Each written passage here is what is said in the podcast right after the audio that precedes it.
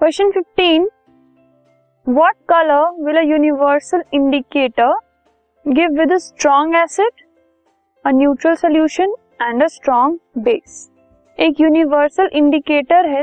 Universal indicator मतलब जो pH meter होता है, जिससे हम पीएच चेक करते हैं। तो एक स्ट्रॉन्ग एसिड के साथ, एक न्यूट्रल सोल्यूशन के साथ और एक स्ट्रॉन्ग बेस के साथ वो क्या कलर शो करेंगे? स्ट्रॉन्ग एसिड और स्ट्रॉन्ग बेस के साथ होंगे एक्सट्रीम कलर ठीक है?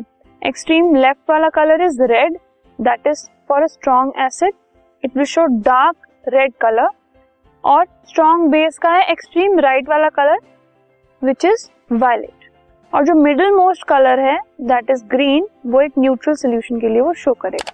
तो स्ट्रॉन्ग एसिड के लिए डार्क रेड न्यूट्रल सोल्यूशन के लिए ग्रीन और स्ट्रॉन्ग बेस के लिए वायलेट कलर शो होगा in a universal indicator